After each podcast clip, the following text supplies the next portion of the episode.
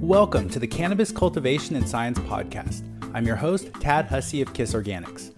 This is the podcast where we discuss the cutting edge of growing from a science based perspective and draw on top experts from around the industry to share their wisdom and knowledge.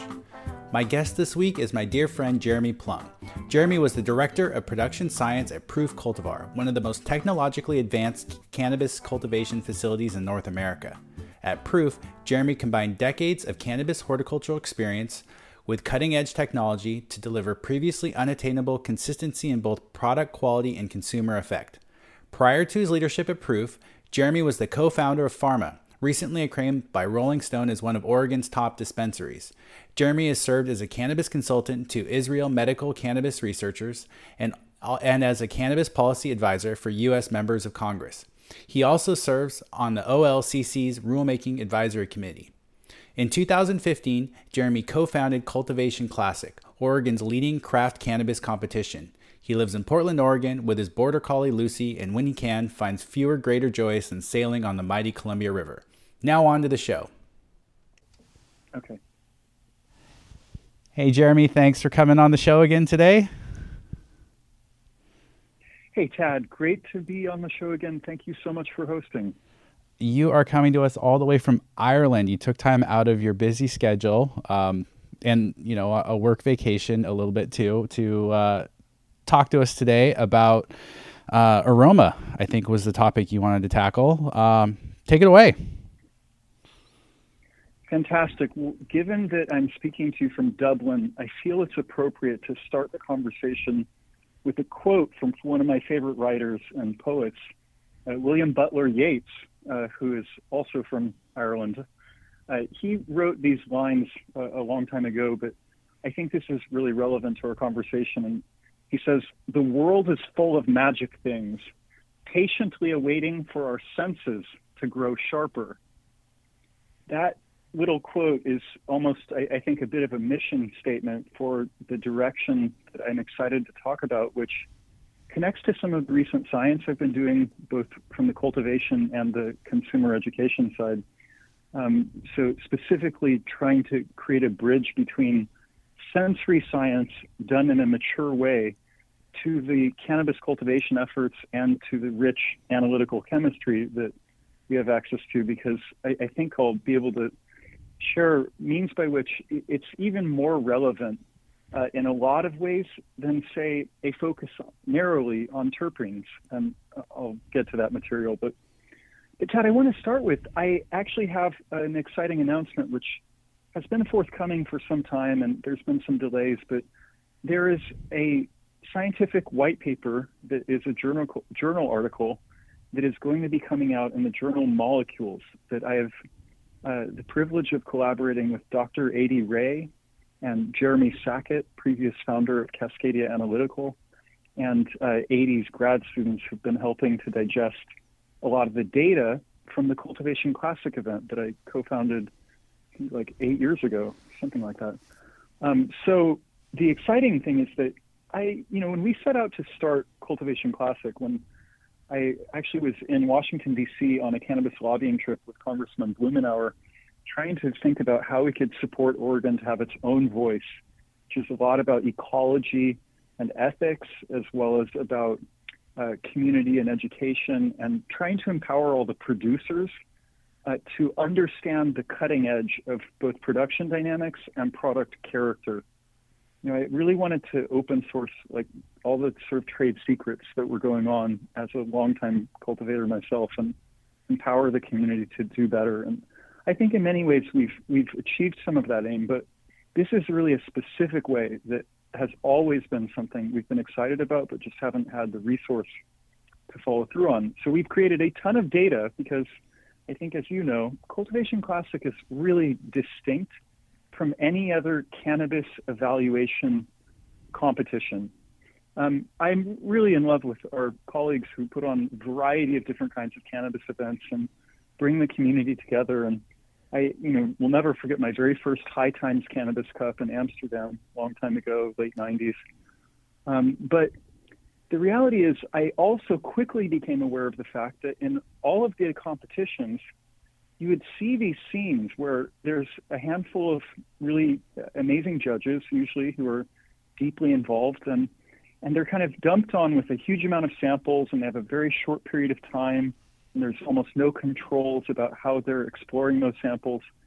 And then various competitors are given these awards, which end up having massive impact in their business and their brand development. And in many cases, I think that we see that inherently those awards aren't tied to the sort of quality evaluation you would hope to see if you were looking from the outside in. You know, you would really like to see that all of the samples were very thoroughly and rigorously reviewed in a process that could create um, truly differentiated uh, sort of samples.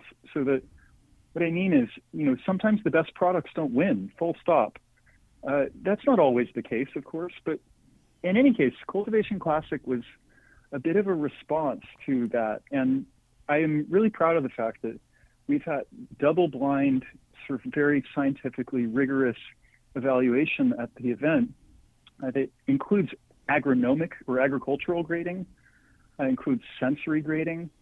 It also included uh, the very first versions of an ecological energy efficiency tool called the Power Score uh, that Derek Smith's organization, the Resource Innovation Institute, brought forward to our event uh, first. And actually, the Oregon producers who would fill out really long forms, like 14 pages, uh, talking about energy and water, empowered the RII to be more effective nationwide in having baseline data for indoor, outdoor, and greenhouse production models. But we also had some other weird stuff, like uh, the most important, I'd say, uh, thrust in, in, the organization has been led by Adie, uh, in that she, as a neuroscientist and a DEA uh, and NIDA licensed uh, cannabis researcher, was able to work on the qualitative patient perspective. We can't speak in patient terms though, because that would run afoul of the FDA. So we talk about consumers. And instead of being able to talk about therapeutic effects, we really talk about consumer enjoyment. Um, that's, you know, working within the limitations of our fractured non-federal regulatory situation uh, the only way that we could do this truly clinical level research, you know, with trained judges who work for up to six months in some cases and have a massive amount of time and purview of, of the samples and detailed process and input tools to summarize their findings. So one of the exciting things is also simply being able to avoid all the interlab variability to choose a single analytical testing partner to be able to qualify all of those products with a similar baseline. Um, but what's exciting is the findings that we're putting forward in the journal Molecules is really the very first bit of the data that's been harnessed at Cultivation Classic, which you know has been an entirely volunteer-run program. And uh, I initially founded that with Steph Barnhart, previously of the Willamette Week, now co-founder of Smart Cannabis, which became the back end data effort. But I think for anybody who saw behind the scenes and was just used to cannabis competitions being pretty rigged, I'd hoped that they were kind of blown away by the level of rigor and blinding to the evaluations that went on. I, I guarantee there's not a close second uh, currently, although I hope there are more. We've done a lot of work to map, I think, the Oregon chemoscape by having lots of craft producers you know, funneling through that same process. But I think this first work that's coming out is some of the most exciting and disruptive because we find ourselves in a time where I think a lot about the consumers we serve as cultivators and the experience that they have when they go into a retail dispensary to acquire the product.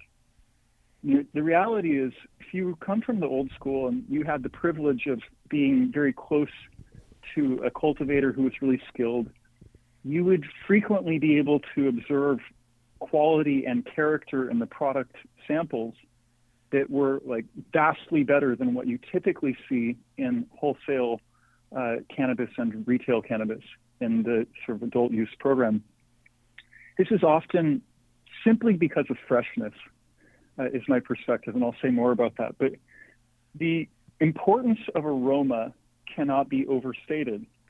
I want to jump to the punchline and share a couple of the findings that have actually come up before, but I think now are a little sharper.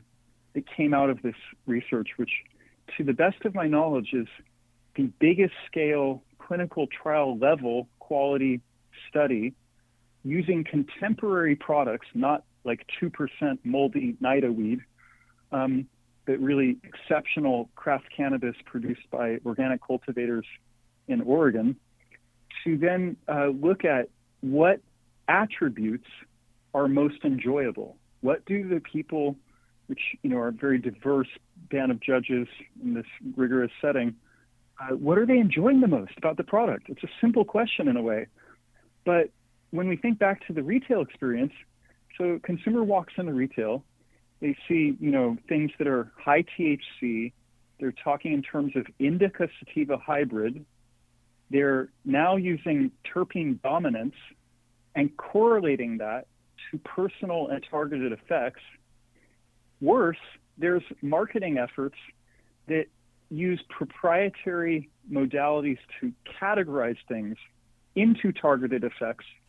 If you peel the veneer, you find there's absolutely zero evidence to support that kind of marketing language. But the marketers understand that there's a great importance for the consumers to parse this incredibly diverse landscape of products into effects. So people do want sleep aid. They want to be stimulated and focused. They want to be relaxed and calmed. They want to be aroused. They want to be creative, etc.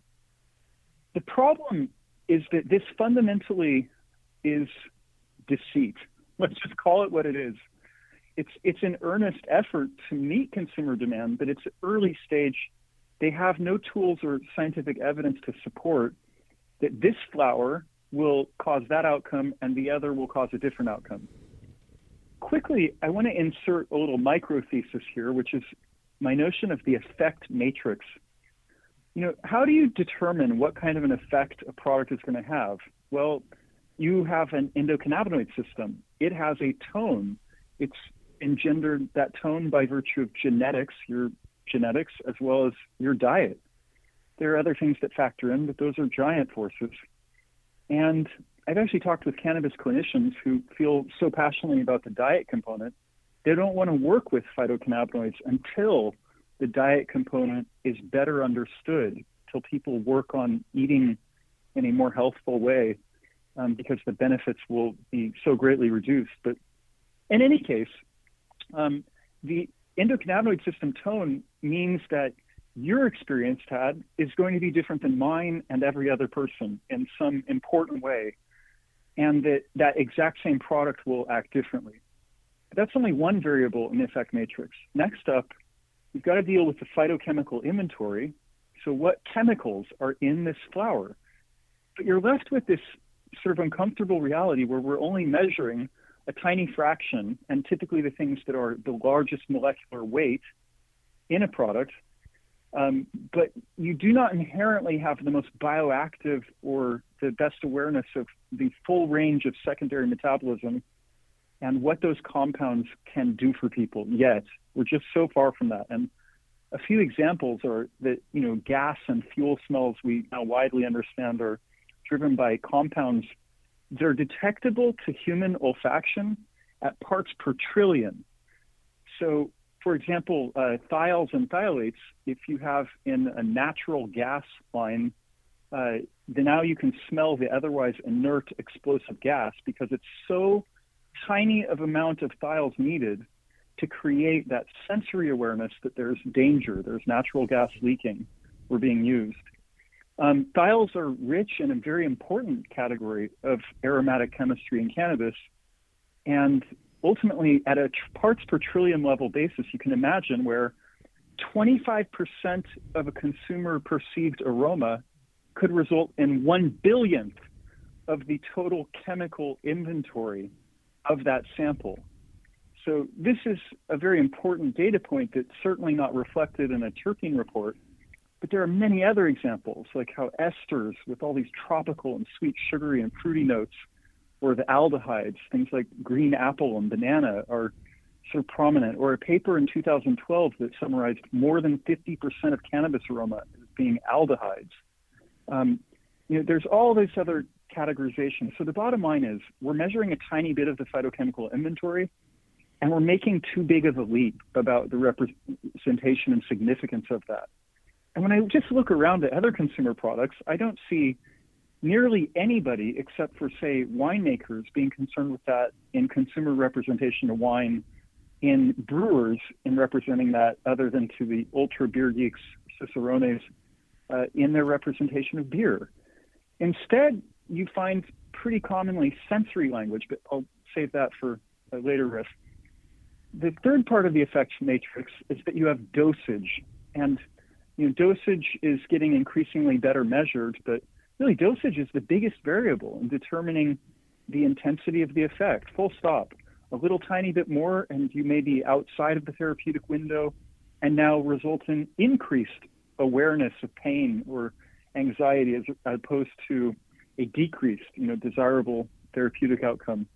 So dosage and titration are huge, but then you have to throw in because we're talking about altered states of consciousness when we're evaluating cannabis product qualities, you have to deal with mindset and setting, similar to how the new psilocybin assisted therapy modalities are working. And you know, they work in curating beautiful music playlists and having amazing environments and blindfolds and headphones and therapists. And they're really working on that component in a way that cannabis folks, I just genuinely don't see hardly at all, other than in you know a few circles in my life. So that's if you want to get to a targeted effect, that's an honest way to educate people to you know observe their own experience and take notes and start to understand uh, how to achieve that. But the marketing that stands in the way of a normal consumer walking into a shop and trying to attain something that they either just find enjoyable or even potentially therapeutically useful is a giant obstacle currently in the industry. And this is really important to cultivators because so, we're the ones who have to create these products. We, we're trying to, you know, essentially work within what is the most genetically diverse horticultural crop on the planet with tons and tons of different production techniques and variables. And I think in general, those of us who are working hard at it are trying to delight people. We want to make things that are truly enjoyable and useful. But if there's no measurement or mark to ascertain what that enjoyment is correlated to, I think you're left with a lot of people who are working on a sample size of one, taking their own anecdote and expressing from that position. And that's great if you have, say, you know, the tremendous privilege of being in this industry, or since long before it was an industry, and it's just been a movement of finding the entire range of possible sensory experiences in cannabis, possible, uh, there's another great long word, uh, phenomenologically qualified samples. So, phenomenology is this idea of you study your own experience. It's that's kind of the, the gist, but that's that's what I've done. You know, my career in cannabis, I, I have always tried to understand myself as a baseline and not project that that is relevant or valid to others in many regards, but for my own ability to understand what is the most desirable cannabis character. How does that language connect to the idea of product quality? And which plants are the most exceptional plants? And what are what is the range in the chemoscape or in the expressiveness of the plants and what are the more and less intense expressions of each of the core categories in that range.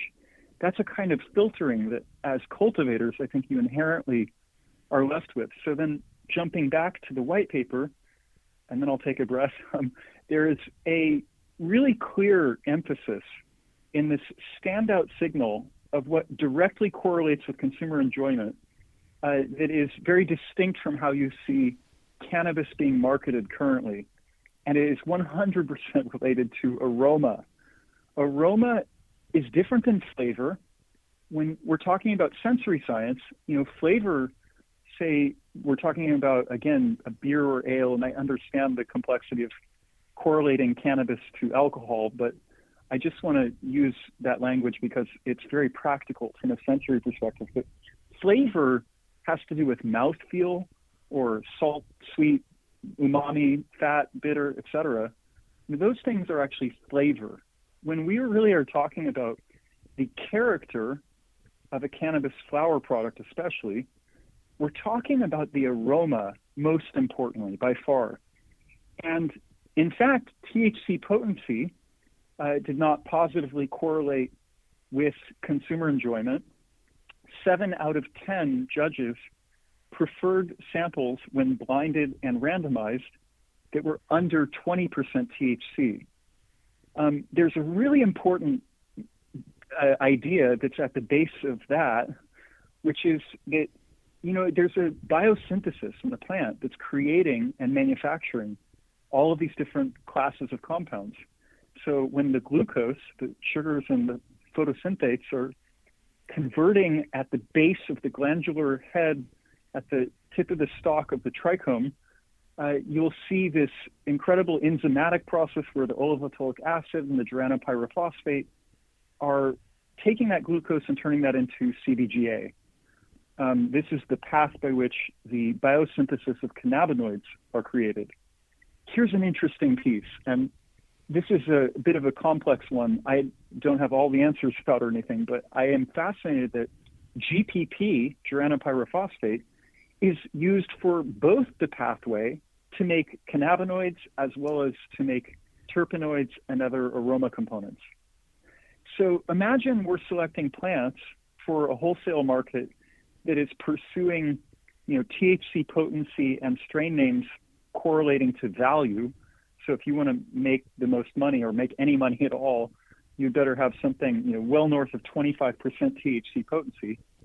And then think back to the biosynthesis. Well, we're making decisions that are essentially resulting in products that incentivize the cannabinoid potency in a hierarchy over the aroma synthesis. But it does not turn out to be the case if we look at other literature that THC potency neatly correlates to intensity of effect either. There's this fantasy that we're economizing as consumers by purchasing a higher THC rich product, when in fact you find that actually, as you look deeper into the literature, there's numerous anecdotes about people who find that while they love cannabis and have a lifelong relationship with it, when they're consuming those products that are very high THC, they're both having less desirable experiences, less enjoyment, uh, and essentially evoking anxiety that cannabis is fantastic at assuaging in some cases.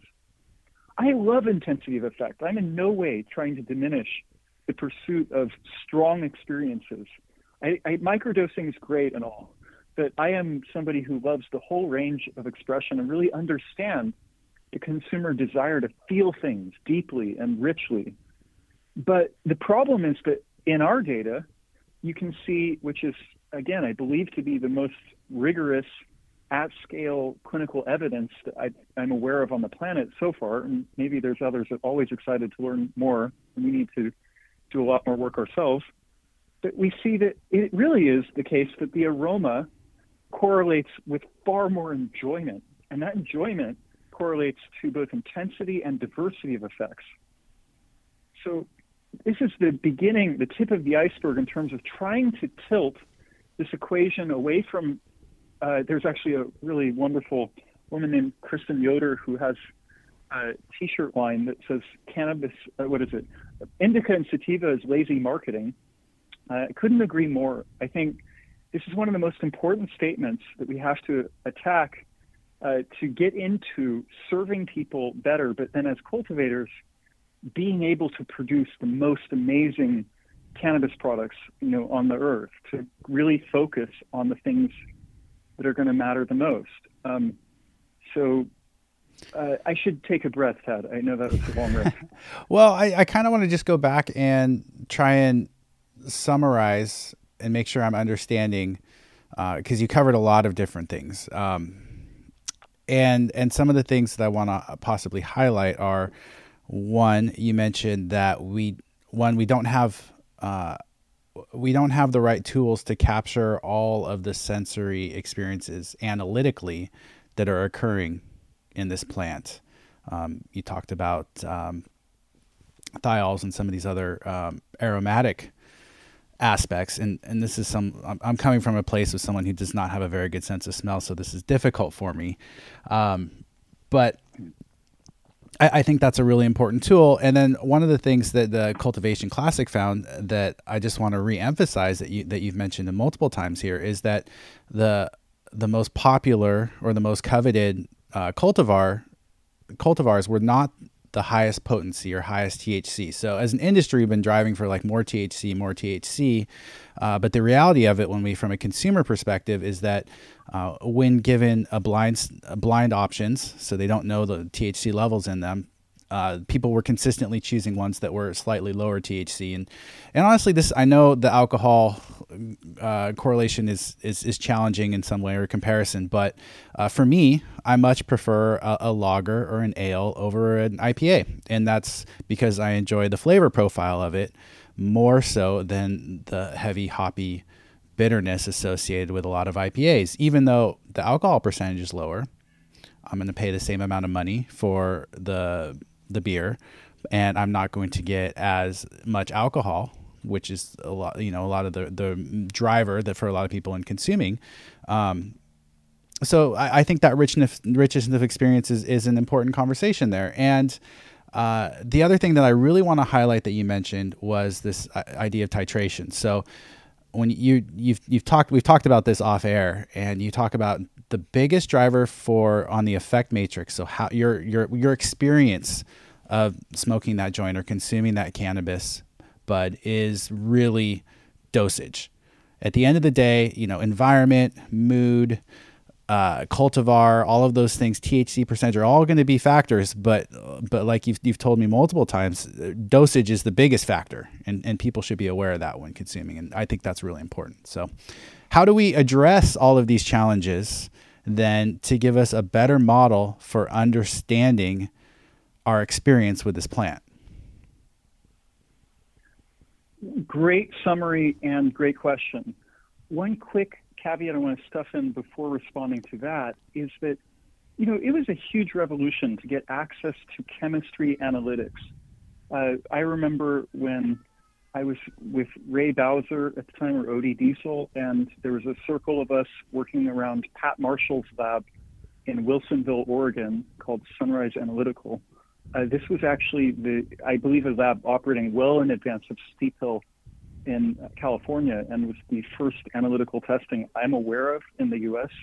To try to, we were looking at 64 compounds, you know, and we were really informed by the way that phenotypic plasticity was occurring in our cultivation efforts, that a single cultivar, taken cuttings from that cultivar shared with different gardeners, would produce very different range of chemistry. And that's a really important insight. And as growers, I think it's really exciting to talk about analytical chemistry as a metric by which we can measure performance and, and et cetera. There's many exciting components there. And not to throw it out, but what I want to suggest now is that, like, even when I founded a dispensary called Farma on uh, Hawthorne in Portland, this was a dispensary that had the very first terpene categorization system. First, ter- the first dispensary that I'm aware of that dis- displayed terpene data for all flower products, uh, all tested at one lab, was one of my big notions of how do we get people into utilizing cannabis in a way that's like lifelong sustainable relationships and not just serving uh, one population or another, but being a resource for everybody.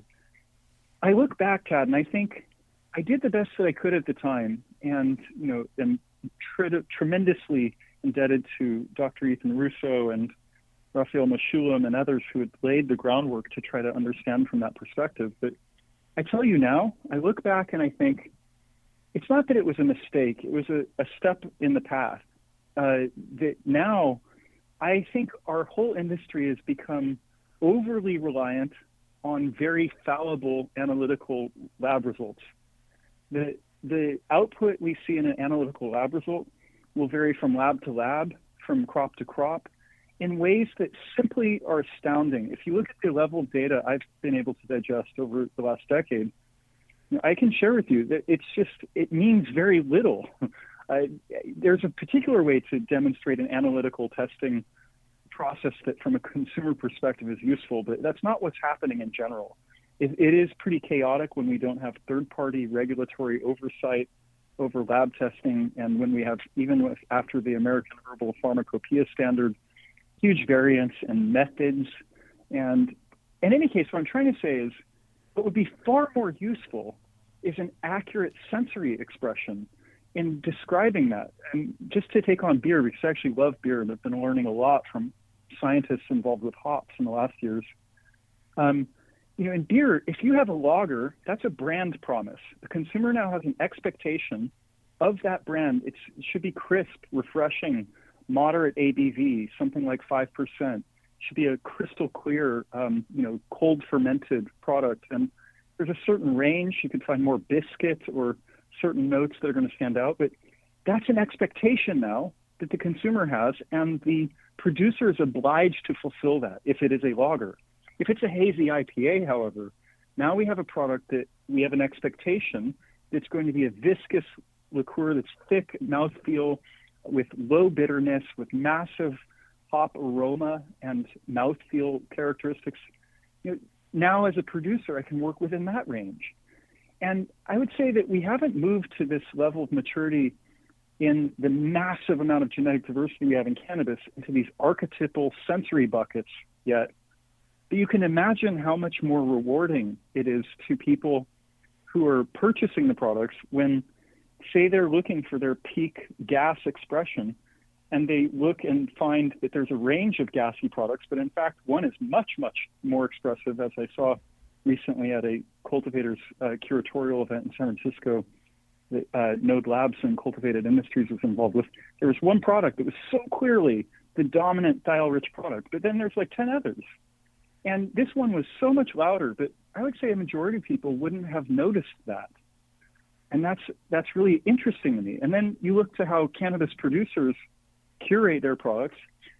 I hate to say this, but as a, you know a grower myself, it's sort of like we rely on our own sense disproportionately because we haven't studied sensory science and don't have the tools to make relevant the language of sensory to the consumer in a way that's very, very useful. Instead, we literally have one person saying, This one's the shit. This is the best product look at you know I I know uh, take it from me. And sort of like well yeah but when you look into sensory science you learn that we all have certain things you can smell and not smell so well. And when you say you can't smell so well I a little bit want to challenge that because I think the sense of smell is a very subjective interesting terrain to dive into. And there's an amazing movie for those of you who want to geek out on smell called Les Parfums that just came out that actually features this protagonist who's a nose.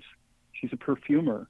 And that is the most elite uh, training you can find for sensory on the planet. You know, well beneath that is wine, well beneath that is beer. Cannabis isn't even really on the radar yet. I mean, it is, but it's just not showing up in that way. Um, so it's just a great uh, sort of exploration of what a nose must be able to achieve to essentially uh, demonstrate effectiveness in sensory. But in sensory, you use typically panels of people. Uh, you know, 20 or 30 people would be a pretty ideal uh, size group. And there are masters who have, have really taken this on with incredible discipline in the world of craft beer that I've been looking to for a while. Uh, Lindsay Barr, I believe, is one that I'll just throw a name out. Uh, my good friend Nick Ziegler, who is the head of R&D at Yakima Chief Hops, is another great one.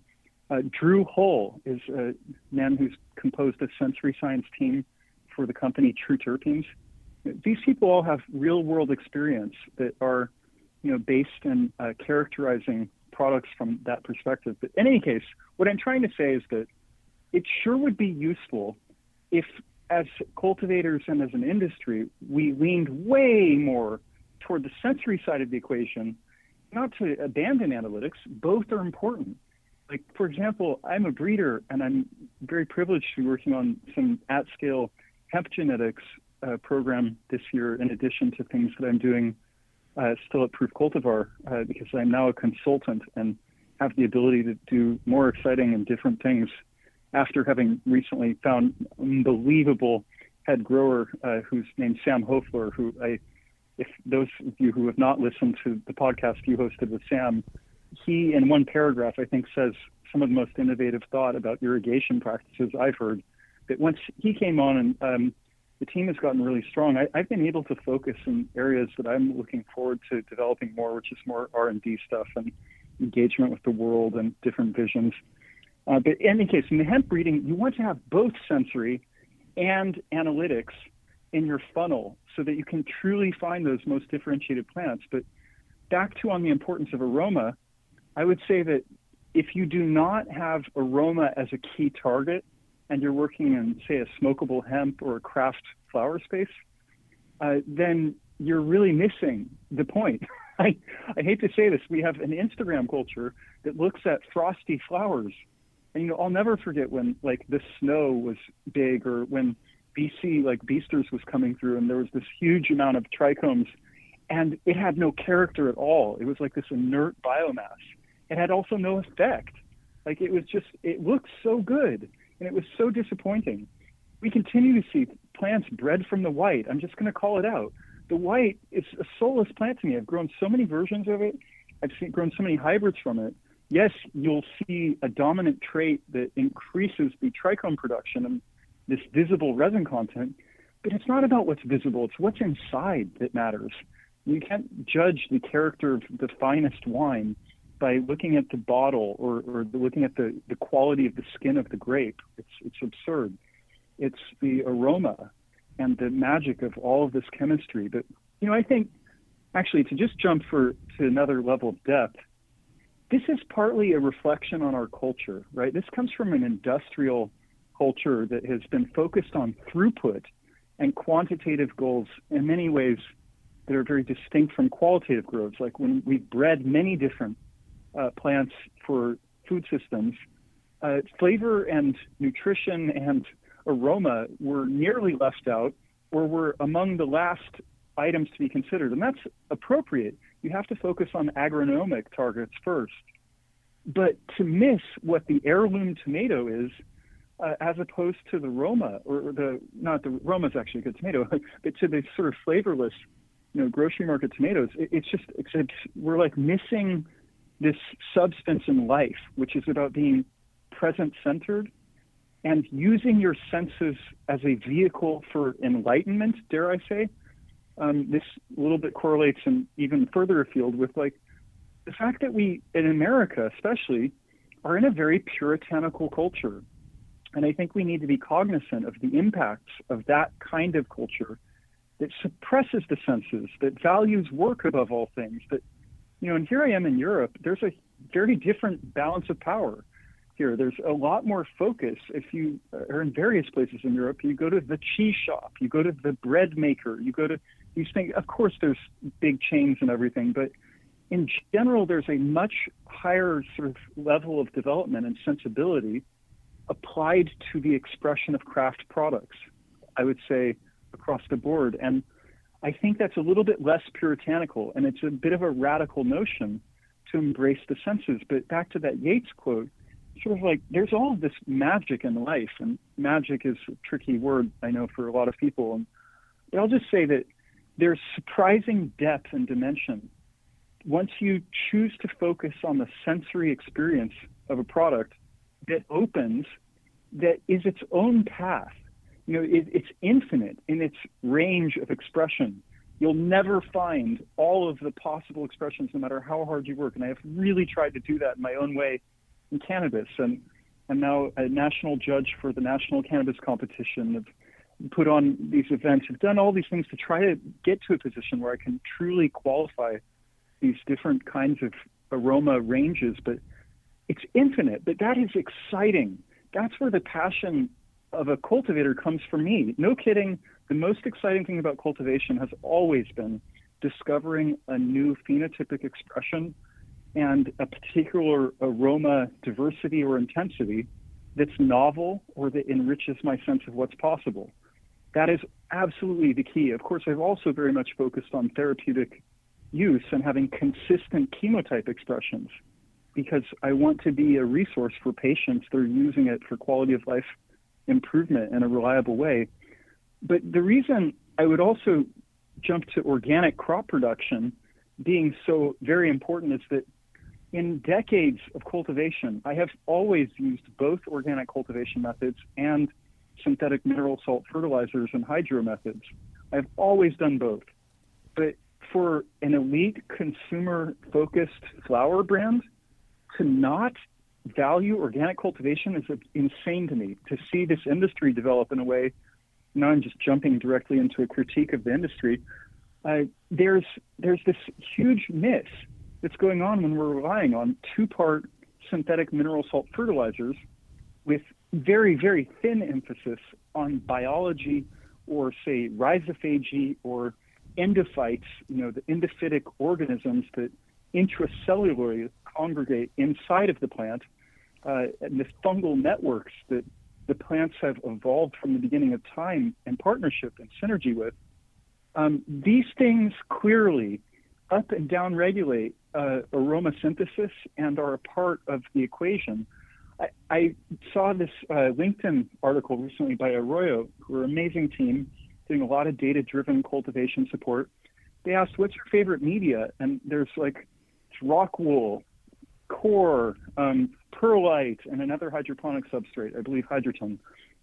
Um, but there was like, there was no sort of, uh, you know, living soil or biology rich media included. And I thought, what a miss. Like, this is absurd that we've come to this place where a product that has an enjoyment that is most increased by aroma intensity we're using essentially production methods that are less effective at evoking that kind of passion from the plant.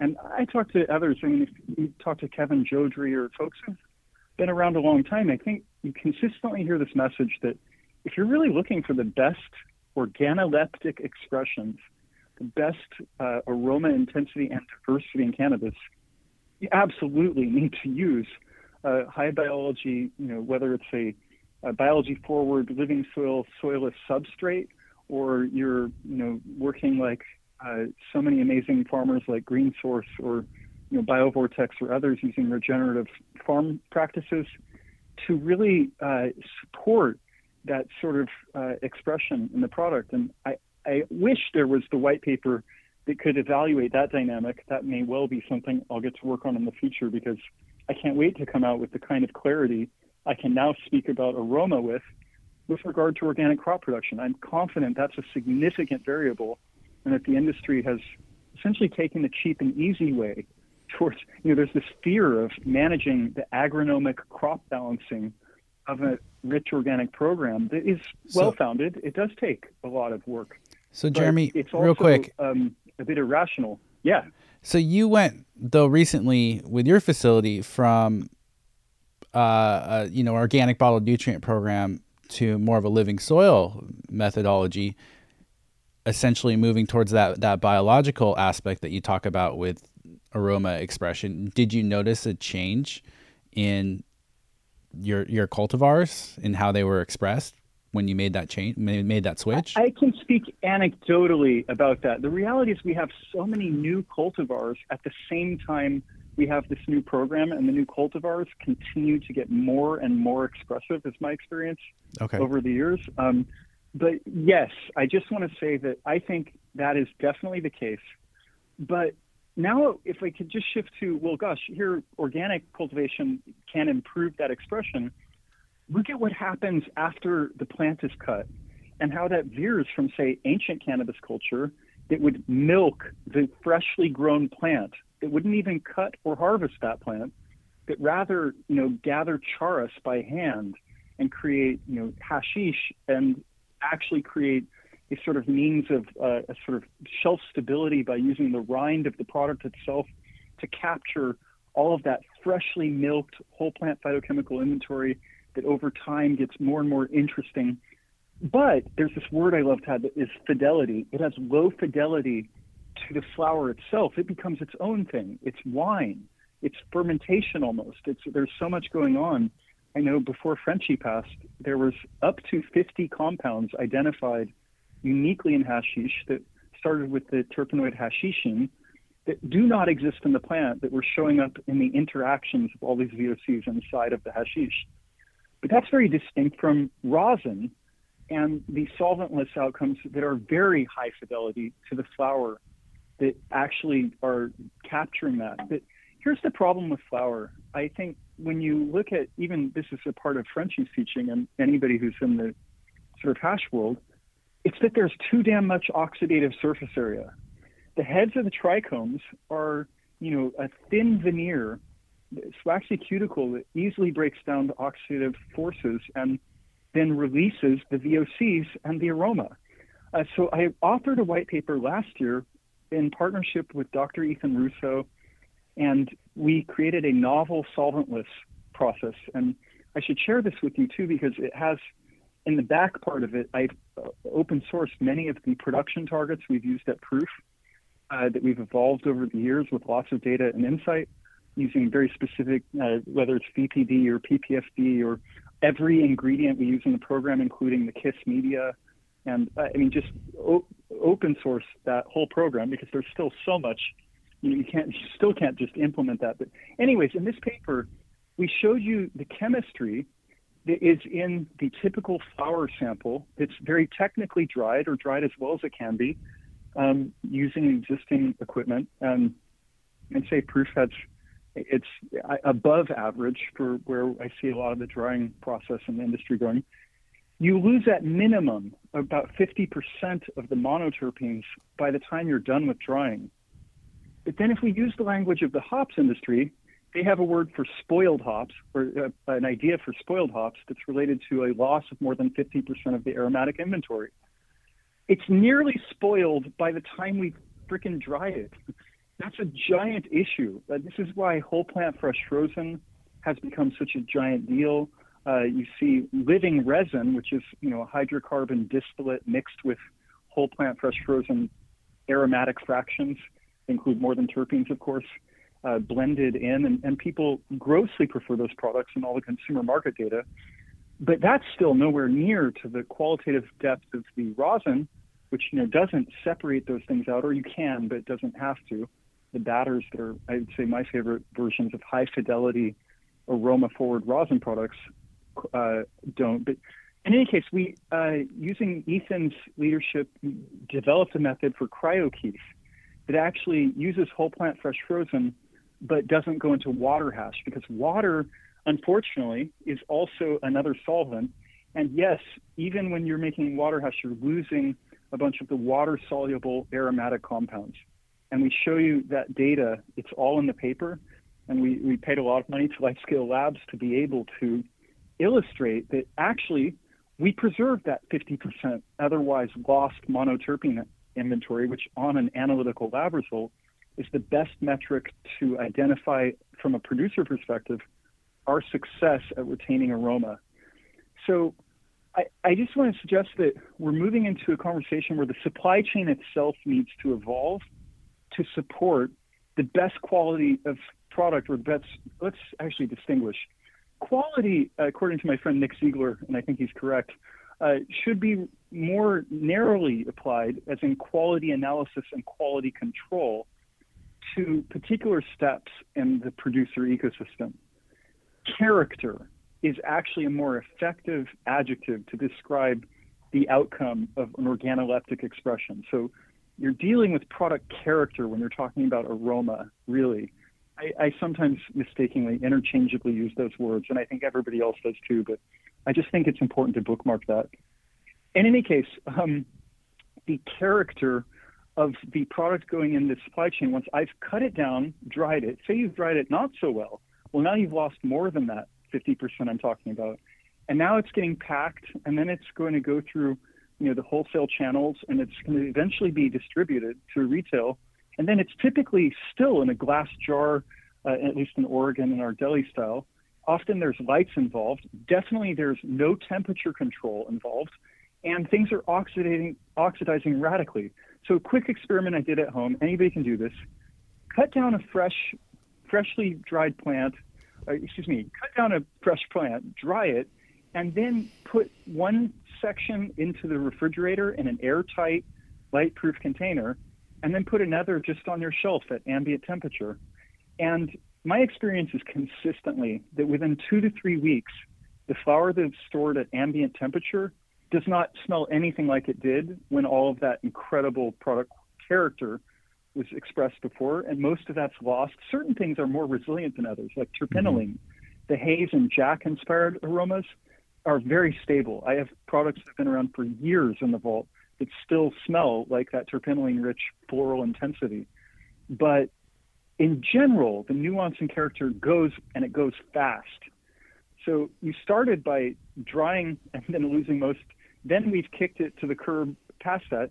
Comparing it to hops, which is like pennies on the dollar uh, relative to the wholesale value of the cannabis products for mature premium cannabis flower, they pack it in mylar at zero degrees once it's you know in noble gases the moment it's finished drying and they do long-term shelf stability trials and validate when it becomes spoiled and all the stuff that the cannabis industry doesn't do or brewers who put fresh beer out on the pack on the shelf here's pro tip look at the bottom of a can of beer you'll see the date it was released buy fresh beer and tell me you can't taste a difference and not fresh beer. And by fresh, maybe 30 or certainly under 60 days.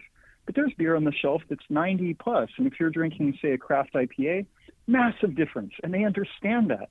So if you're like Ben Edmunds at Breakside Brewery, you go reclaim your product at day 45 if it's a fresh IPA because you don't want to have that poor representation of your brand. We don't see this in cannabis yet. You just sell it and it goes and it's beat to hell and it smells like alfalfa, hay, or inert or worse, it had too much moisture. Now it's got some blue cheese or ammonia notes.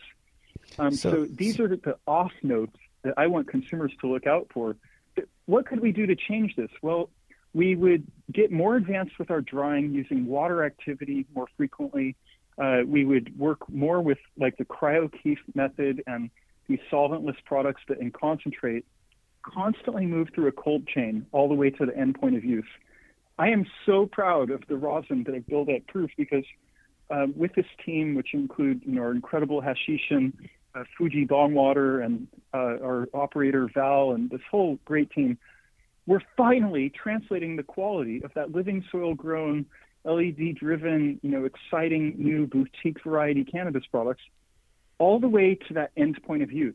If you go get a fresh sampled batter of grapple pie, it's going to smell incredibly diverse and dynamic, and you're going to enjoy that product so much more typically, I would say, than the flower sample that has now gone through non temperature controlled uh, sort of long term storage and has been beaten all around. So here's a simple idea. I think that we need temperature control and airtight vessels. You know, this is a, a contentious issue, and we don't have a ton of time, so I, I can't go deeply into debating curing. Like the idea of long curing, uh, gosh, flowers are not hash. It's all this oxidative surface area. I can show you all the analytical lab tests. I can show you my sensory experiences, and with big groups now, that flower becomes usually a bit fungal and highly oxidated. And now you're left with the cannabinoids, and you've lost all this product character.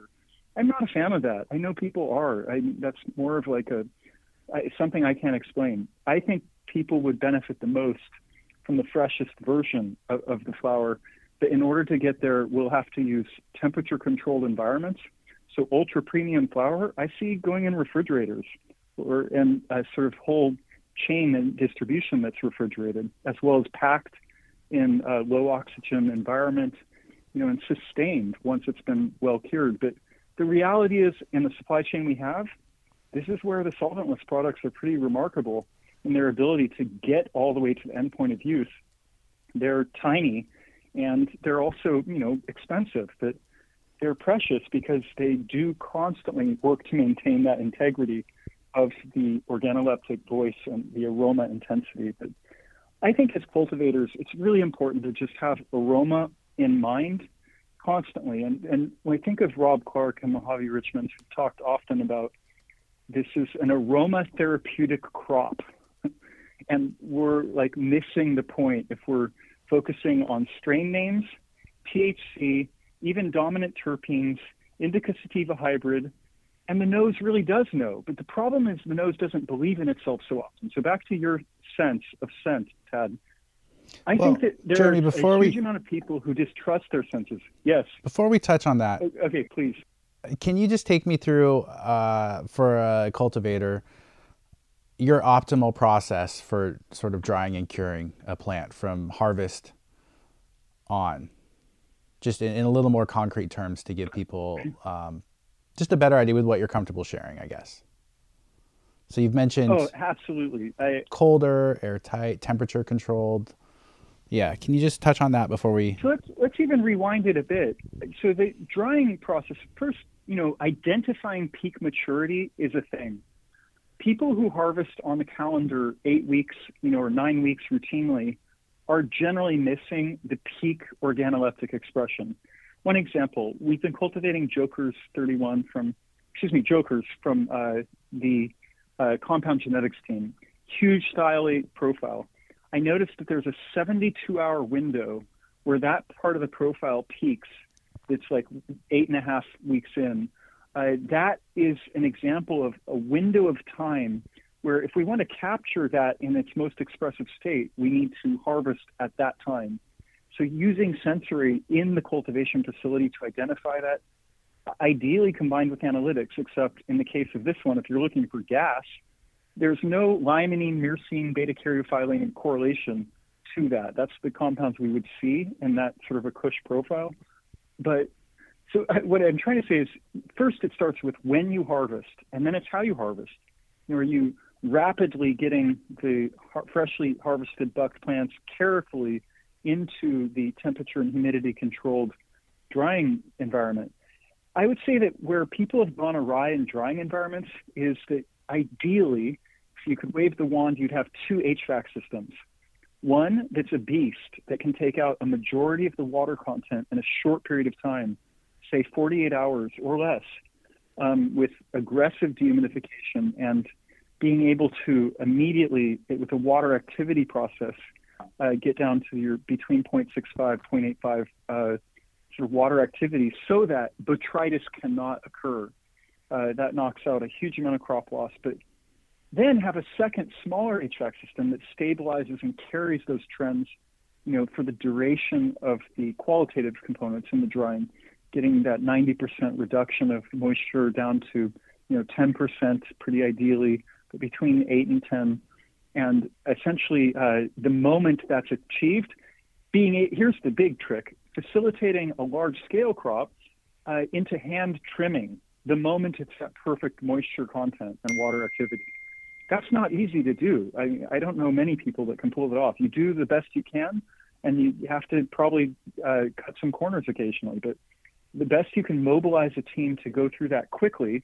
So maybe you start trimming at 12% or 14%, and then you're monitoring it and not sealing that product and being very, very careful with your water activity monitoring to keep it in the safe zone. Uh, then keeping that constantly from that moment in a, either inert gas, so we use a combination of CO2 and nitrogen uh, blended, so it's like 20% uh, CO2, 80% nitrogen. Just hand fill that. You don't even have to do it with a really accurate, precise method, but displace a majority of the oxygen that's in the container where those reactions are occurring.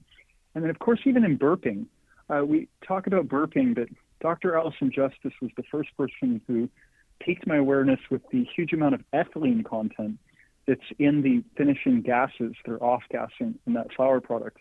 Ethylene is a ripening agent. You know, we can only speculate about what all it's doing in cannabis, but look to everything else. We see that complex carbohydrates are rapidly breaking down into sugars. And you know, imagine how fast the banana ripens in the bag when its ethylene is more concentrated than when it's out in the open and it's less concentrated. I imagine there's a similar dynamic and that who knows? It may be advantageous to trap in that ethylene, but I doubt it. So you need to burp the excess CO2 and ethylene, the excess moisture, and before you seal it in that inert gas environment really correctly. Uh, but then going from there, it's this cold chain. Keep it in you know temperatures that are going to be more like refrigerated temperatures. Never freeze product unless you intend to rapidly use the product after you remove it from the freezer because there's a process called nucleation where essentially ice crystals are building up inside of the plant cellular tissue. And then as soon as they um, thaw, it's an expansion and contraction exercise, it breaks and bursts these, you know, sort of simple uh, uh, these these stores for the VOCs and so forth. So refrigerated temps is my my target, and I would say that um, you could you know stay at the low side of refrigeration, and that be that would be ideal. But most people are going to be closer to probably 55 or 65 degrees. That's okay. It's certainly better than uh, not having any refrigeration. But really, the cooler you can be, the less Brownian motion. This is a great word I learned recently about uh, the way molecules move in uh, even various uh, liquids and in chilled states. But essentially, you want to package that product and continue to sustain it in stasis so the freshness is there. Um, I do not use or advise the use of Boveda packs or other branded uh, desiccants or humidificants. Um, I think those really uh, absolutely pillage the aroma, It's been my experience personally. I, I see retail nearly universally using those things, which is like a fix to a to problems that happen downstream that doesn't really work. Um, you can never add water back in, you know, without compromising aroma or increasing the likelihood for new biology to, to grow there. I, I just I'm not a fan of that. I think getting it correct in drying, in transferring and unpacking is more important. I would like to see a lot more emphasis on those things but then keep it refrigerated all the way to the point when the consumer is picking up and purchasing the product. That would be a revolution. People would see and smell a kind of sort of experience that only the producers typically get access to, which you know is where the most passionate people in the industry sometimes are. It's the people growing the plants, and you see why when you see this massive aroma expression. And I'll just share personally, it's a bit heartbreaking to me when I know what the product looked like before it went through all these many steps. And then I see on a random spot buy at some retail where I have flower at, and this kind of really degraded expression. And it still it looks good, it tests well, it sells well, it's still got some character. It is one tenth or maybe even less of the character it had before that whole thing started. So I really do want to see um, airtight, you know, sort of light-proof refrigerated packaging for elite uh, flower products. But at some point, you start to realize that's a bit crazy. You know, it's interesting that only in the last 50 years do we have this culture that is so uh, about the flower itself. And I really, really love flower, and I love fidelity to flower. But I would just suggest that we also need to be humble in uh, acknowledging this ancestral, ancient cannabis culture around the world that for hundreds of generations worked exclusively on hash production I'm not. I, I love traditional hash. I think it's probably my favorite product, but I, I'm not at all against like the high fidelity, exciting, massive rosin ecosystem that's opening. And I would suggest for people who don't have enough experience, try that always against a distillate formulated live resin. And I, I can absolutely discernibly feel a difference for myself. It, it's clear. I'm not making it up. It, it it's less desirable. I get more narrow effects. I get less uh, sort of nuance and less less good feelings. There's something about keeping everything together in this whole plant form uh, where you're not combining and recombining things. Um, you're really just trying to capture the peak freshness and maturity and carry that all the way to the moment you ingest that in an inhalable or otherwise other form. Here's one really quick weird thing we just did a trial where actually there's like six different kinds of inputs in a gummy. For a long time, people were wondering, well, does it make a difference to have these big whole plant phytochemical inventories in gummies? Like, isn't the THC and CBD the only compounds really getting through the bile, et cetera? No, it absolutely makes a difference. There's no question left. Uh, Dr. Natasha Riz, who used to be chief science at Zenabis, was one of the first people to show me data about lavender and linalool getting all the way into the gut and being able to be a very powerful aid to IBS and Crohn's therapies.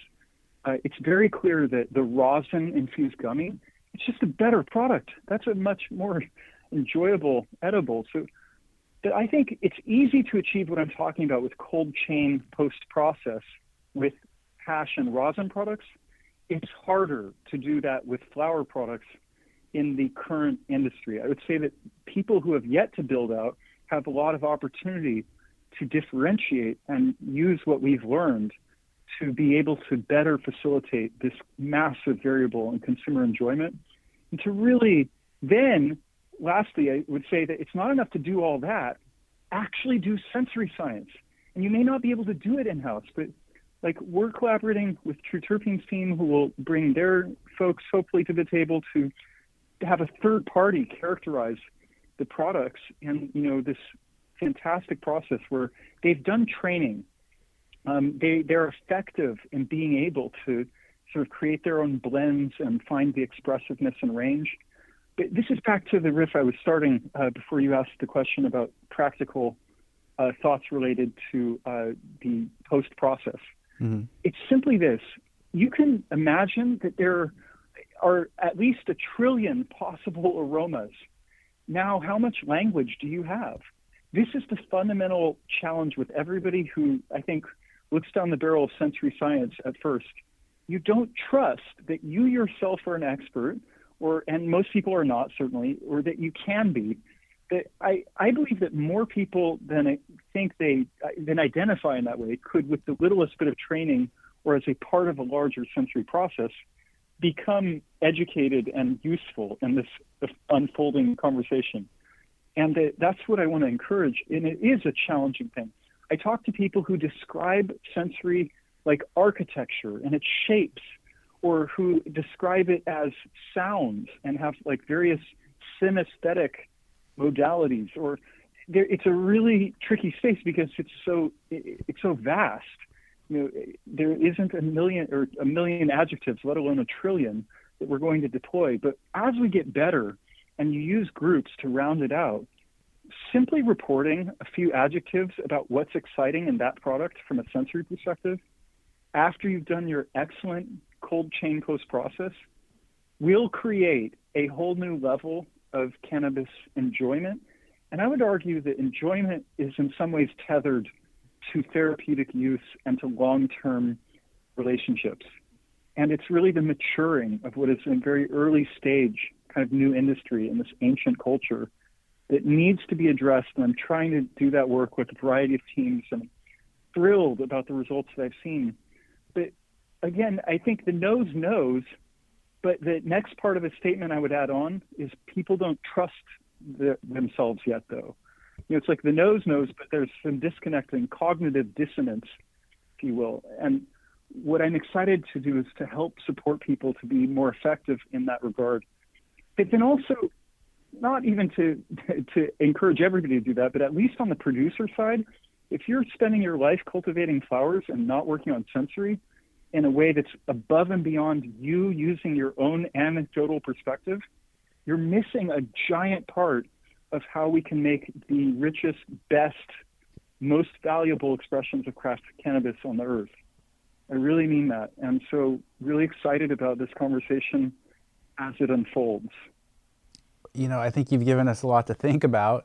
Um, I know myself uh, as a consumer, um, I, I, want to be more cognizant of my dosage, my um, environment, my mood, um, and how that relates to the cultivar, how the plant was grown, and all of these things to get a more comprehensive understanding of what that effect is uh, for me and, and how that the plant interacts with my personal endocannabinoid system, which I've found is quite different than the majority. So, um, yeah, I, my, I appreciate that, my friend. You gave us a lot to think about today, and I'm so grateful for your time.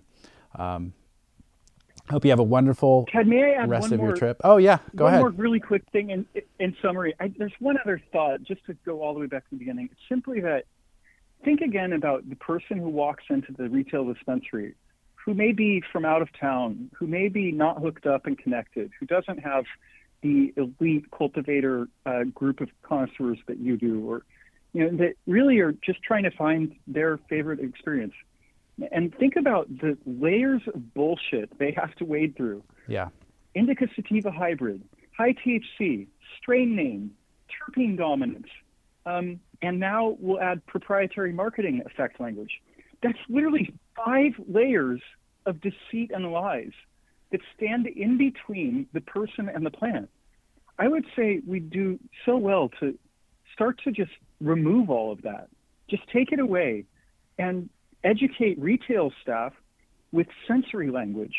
Use language that actually is accessible, that connects to people, but also that's accurate. And when it's accurate and you have that product and you finally find that sort of, uh, gosh, fermented blueberry with a floral punctuated note with a sort of a top note, a middle, and a bottom that's still got gas, you're so delighted by that experience. It's like a discovery. And then you want to reproduce it, but you've at least internally mapped that. I think that's the kind of stuff. Like I'm in Dublin, there's this giant whiskey museum. You look at all these people, I mean, they've been doing this for generations. And that's what they're looking for. They're looking to reproduce that amazing experience. They, of course, have mouthfeel and actual flavor. But I, I anyways, more to say, but you, sir, thank you for this platform. Thank you for the opportunity and privilege to get to communicate with uh, all of the amazing folks that tune in. And I am just so grateful to you for also the best version of an organoleptic uh, enriching media that has happened certainly in the last five years at Proof, and the supply chain disruptions and chaos that led me and Sam and Todd and the team to make the bold move to, with absolutely no time to trial, jump in headlong into the necessity of agronomic balancing and liquid injecting in small sized containers with living soil. I, but really, your product is second to none. It's been fantastic and helpful. Unfortunately, due to some technical difficulties, the end of the podcast recording was cut off, but we caught the majority of the content, so I decided to publish it as is. That was Jeremy Plumb, and you were listening to the Cannabis Cultivation and Science podcast. I'm your host, Tad Hussey. I'll post pertinent links on the podcast page at www.kisorganics.com. Just click on the Learn tab and then podcast. Thanks for listening.